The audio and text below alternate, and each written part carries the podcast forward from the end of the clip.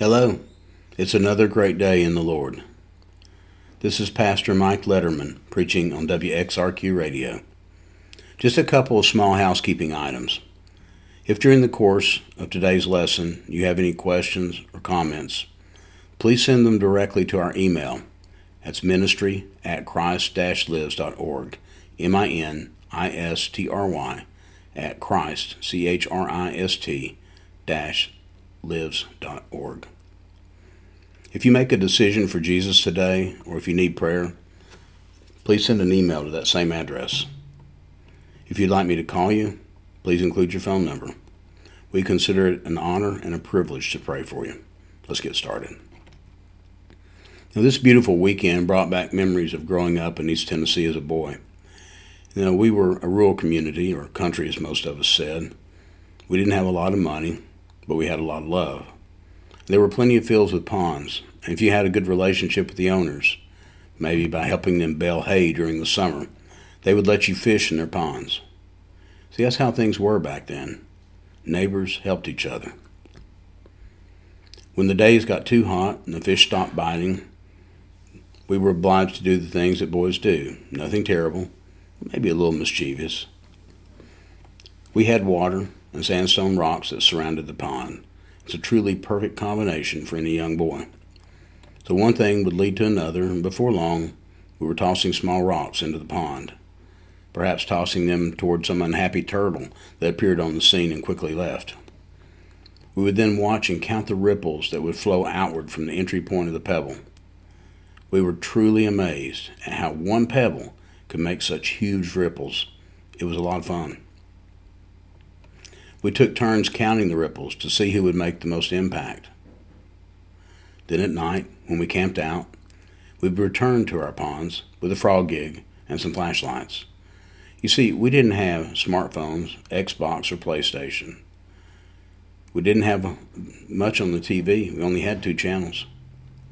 Yeah, I know some of you are thinking, wow, this guy really had a boring life. We really didn't. We had a great life. You know, those ripples in the pond reminded me of a situation that occurred in Samuel chapter 11. If you have your Bibles, turn there now. I'll give you a moment. Okay, I know what some of you may be thinking. We've heard about David and Bathsheba so many times, we know the story. But do you know or have you discerned the story within the story? That's the wonderful thing about the Word of God. No matter how often you read something, it can speak to you differently depending on your circumstances. Now, allow me to set the stage for you. I use the NIV interpretation. Your Bible may read a little differently, but it should be close. In verse 1, the writer says, In the spring, at the time when the kings go off to war, David sent Joab out with the king's men and the whole Israelite army. They destroyed the Ammonites and besieged Rabbah, but David remained in Jerusalem. I want you to look at this because this is already a little strange. You see, David had already been commanded by God to personally lead his men into this battle. David was a great leader, and through the years had become very adept with military strategy, and he was a seasoned general. Let's break this down. Point one In the spring of the time when kings go off to war. You see, in this part of the world, wars were not normally fought during the winter months because the rains and the cold weather made travel and campaigning difficult. Fighting resumed in the spring. This is the first sin mentioned in this chapter. David disobeyed God. I want you to lean into this because this is the pebble thrown into the pond of life. Let's continue. David sent Joab, but David remained at Jerusalem. David should have been at the battle, but he stayed behind. In 2 Samuel 10, the writer shows that Joab and the army of mighty men were preserved against the Syrians and the Ammonites. But they didn't win a decisive victory. That victory didn't come until David led the battle at the end of 2 Samuel 10. You see, God had told David through custom and experience, you need to be at the battle. But David remained in Jerusalem. David disobeyed God. Let's look on. One evening, David got up from his bed and walked around on the roof of the palace. From the roof, he saw a woman bathing. The woman was very beautiful, and David sent someone to find out about her. The man said, She is Bathsheba, the daughter of Eliam, and the wife of Uriah the Hittite. Then David sent messengers to get her. Hmm. See, David got up from his bed and walked around on the roof.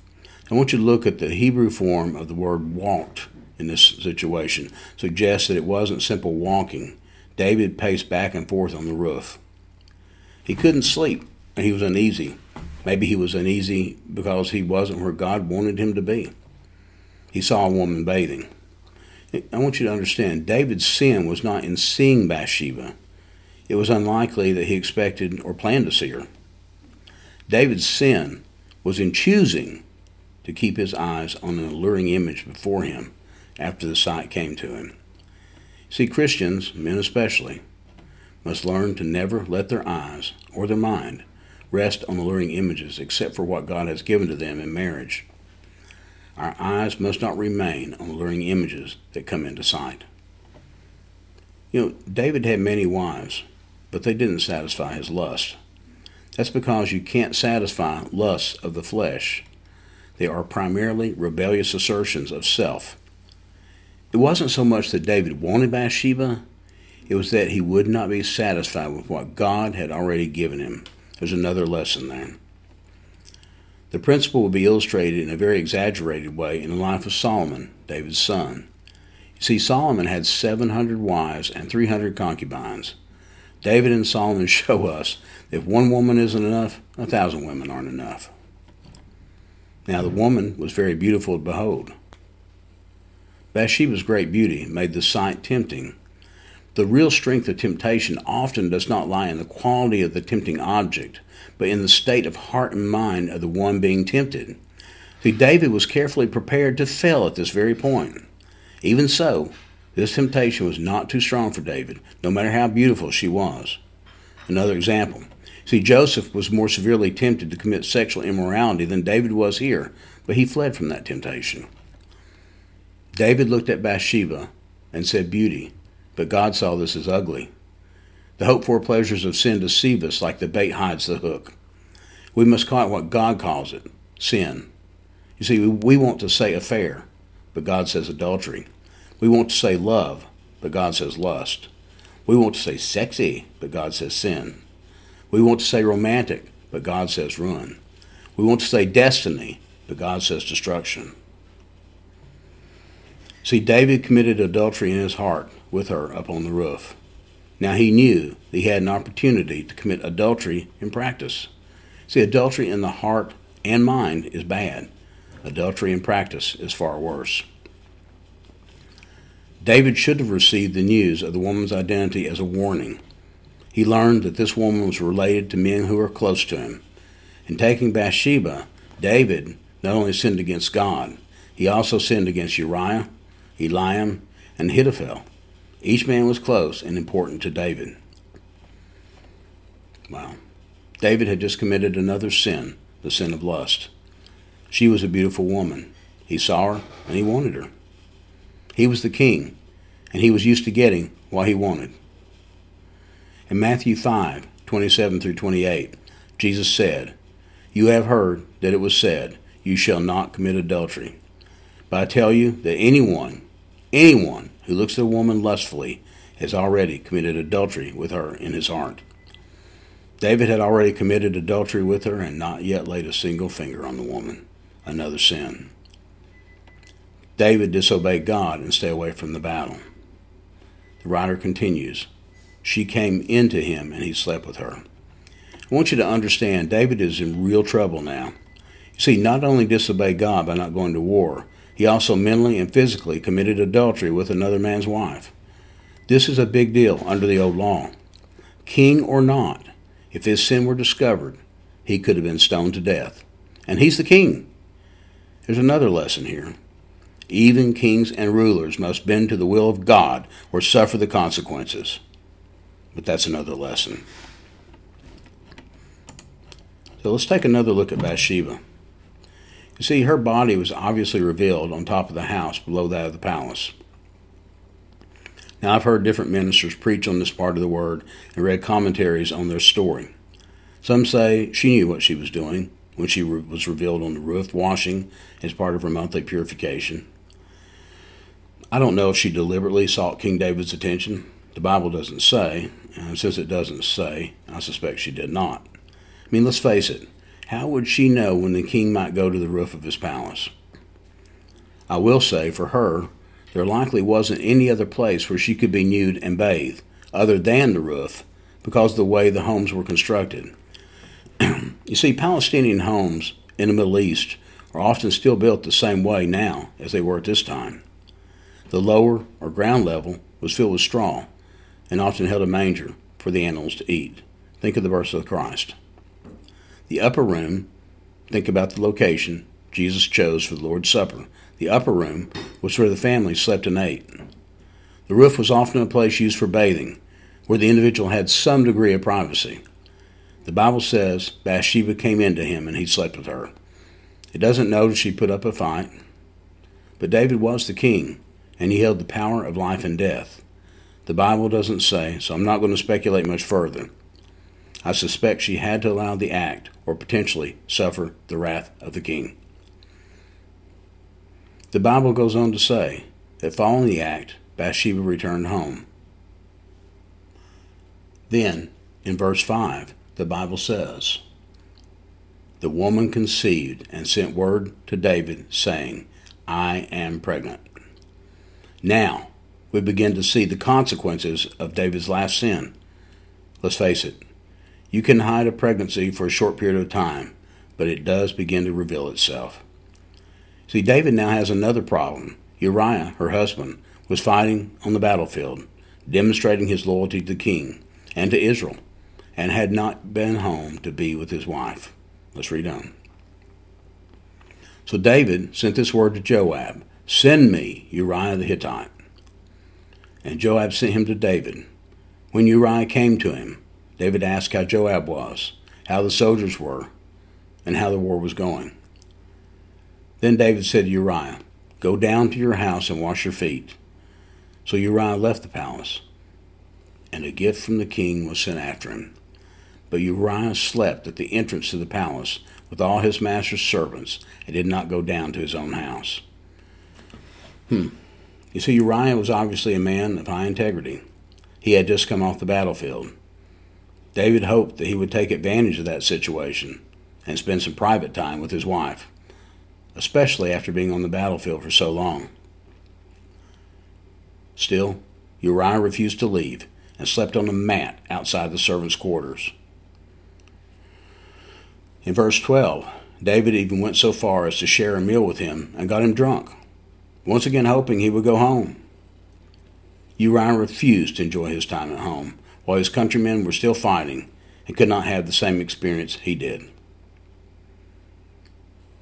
Now David had exhausted every attempt to force Uriah to return home and share private time with his wife. Obviously, he was hoping Uriah would do so, and Bathsheba's pregnancy by the king would be covered. It did not happen. David had to do something to cover his sin and that of Bathsheba, he decided to commit murder. In the morning, David wrote a letter to Joab and sent it with Uriah. In it, he wrote, Put Uriah out in front where the fighting is fiercest, then withdraw from him so he will be struck down and die. So while Joab had the city under siege, he put Uriah at a place where he knew the strongest defenders were. When the men of the city came out, and fought against Joab. Some of the men in David's army fell. Moreover, Uriah the Hittite died. Uriah's murder was now complete. When Bathsheba had completed her period of mourning, David had her brought to the palace, and he married her. She bore him a son. Now David's series of sins is not yet complete. We see in 2 Samuel chapter 12 where God sent Nathan to David with the story of a poor man who had only a small ewe he bought for himself and his children. The little ewe ate scraps from the man's table. The rich man that had many sheep took the poor man's pet and had it slaughtered for a traveler. David became very angry and said, The man that did this must die. God convicted David through Nathan, who declared, You are the man. God was angry. Nathan then told David of all the things that God was going to do him do to him because of his sin. It's a long list. You see, David's state of his heart in the intervening year is also reflected in Psalm 32, verses 1 through 5. There he says, Blessed is he whose transgression is forgiven, whose sin is covered. Blessed is the man to whom the Lord does not impute iniquity, and in whose spirit there is no deceit. For when I kept silent, my bones grew old through my groaning all the day long. For day and night your hand was heavy upon me. My vitality was turned into the drought of summer. I acknowledge my sin to you, and my iniquity I have not hidden. I said, I will confess my transgressions to the Lord, and you forgave the iniquity of my sin. You see, Psalm 32 shows that David was under intense conviction during this time, and all the joy in his life had evaporated away. David knew the stress and agony of living a double false life. He found no relief until he repented and got right with God again. The better the man, the dearer the price he pays for a short season of sinful pleasure. So here's one of the great points in this story David repented and admitted he had sinned against the Lord. God forgave him and took away his sin. God also took away most of David's punishment. However, David had taken an innocent life. Now another innocent, a true innocent, would die because of the sins of David and Bathsheba. Their first child became ill, as Nathan had prophesied, and it died. 2 Samuel 12:15 tells us, after Nathan had gone home, the Lord struck the child that Uriah's wife had borne to David, and he became ill. David pleaded with God for the child. He fasted and spent the nights lying in sackcloth on the ground. The elders of his household stood beside him to get him up from the ground, but he refused, and he would not eat any food with them. The child died. When David found out the child had passed away, what was the first thing he did? You see, verse 20 tells us Then David got up from the ground. After he had washed, put on lotions, and changed his clothes, he went into the house of the Lord and worshipped. Then he went to his own house, and at his request, they served him food, and he ate. You see, David accepted God's judgment and went to the house of the Lord and worshipped. He was heartbroken, but accepted the judgment that God had meted out to him. This is one of the reasons why David was a man after God's own heart. He wasn't perfect. He sinned. But when he did, he confessed his sin before the Lord and accepted whatever God laid out before him as his punishment. So, to summarize, David disobeyed God by staying in his palace while his men were forced to fight. Here's the pebble that was tossed into the pond of life. Ripple 1. David saw Bathsheba bathing and committed adultery with her in his heart. Ripple 2. David sent messengers to bring Bathsheba to him, including others in his conspiracy. Ripple 3. David committed a physical act of adultery with a married woman, an act that could have cost both their lives under the old law, putting the life of the injured party in danger. Ripple 4. David forced Joab to place Uriah in a position where he would be killed. By doing this, David committed premeditated murder. Ripple 5. David made Joab an accessory to a murder, forcing Joab to sin. Wow. Ripple 6.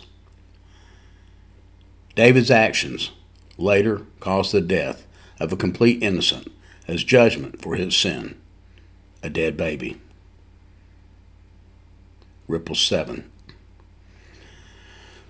I want you to understand that there would be further ripples in this pond of life that would occur because of David's sin. These are long reaching. They would affect the entire kingdom of Israel for a long time to come. These are discussed in later chapters. But I want you to understand that this one sin of disobeying God and these other events that followed caused more and more sins to follow because of what David did. For example, David's daughter would be raped by David's son, Ripple 8. One son was murdered by another son, following his father's footsteps, Ripple 9. A civil war was led by one of his sons, Ripple 10. A son who imitates David's lack of self control, leading him and much of Israel away from God, Ripple number 11. Wow. Do you see how one small pebble tossed into the pond of life caused ripples of sin that became greater and greater? You see, in David's case, it all started with disobeying God, whether by laziness or design, and the ripples of sin continued as he brought others into his sin until two people died and an entire, and an entire nation was destroyed. You see, that's another ripple of sin. Often one sin leads to another, and another, and another, until there are so many it becomes difficult to stop. Quite often, our initial sin affects other people and causes them to sin, and we're the ones that initiate their actions. We try to retreat and hide it from God. You see, God's everywhere. He already knows. We've been trying to hide our sins from God since Adam and Eve first sinned. You see, David was in that terrible place where he had too much sin in him to be happy in God, but he had too much of God in him to be happy in sin. That's a terrible paradox. Because David was a man after God's own heart, God drew David to repentance and restoration. Hmm. Well, there's a great need for us to confess our sins to God and repent. There's often a great delay in making it. It was so in David's case. I understand perhaps due to his human nature, he might not have gone straight away from sin to confession, for you see, the sin prevented the confession. The sin blinded his eyes and hardened his conscience which affected David's entire spiritual nature. You see, God sent his only Son, Jesus Christ, to die on the cross for our sins. All we must do is accept Jesus as our personal Lord and Savior. I want you to understand that just believing is not enough. The Bible says that even the devils believe and tremble. Understand that the Greek word used here, tremble, doesn't mean just to shiver. It means uncontrollable, shaking from fear. You see, there's nothing you can do to earn salvation. Works won't do it. Wealth won't do it. And Ephesians 2 8 through 9 says, For it is by grace that you've been saved, through faith. And this is not from yourselves, it is the gift of God, not by works, so that no one can boast. Now, none of us are worthy of one drop of Christ's precious blood. Salvation is a gift. You think your sins are so great the blood of Jesus cannot cover them? Do you feel like you have a burden on your heart? Have you accepted Christ?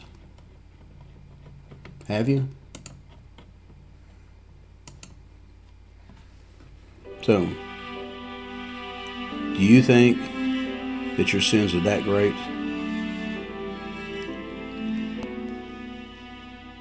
Maybe you're already a Christian, and like David, you're lost in sin, and you feel there's no way out.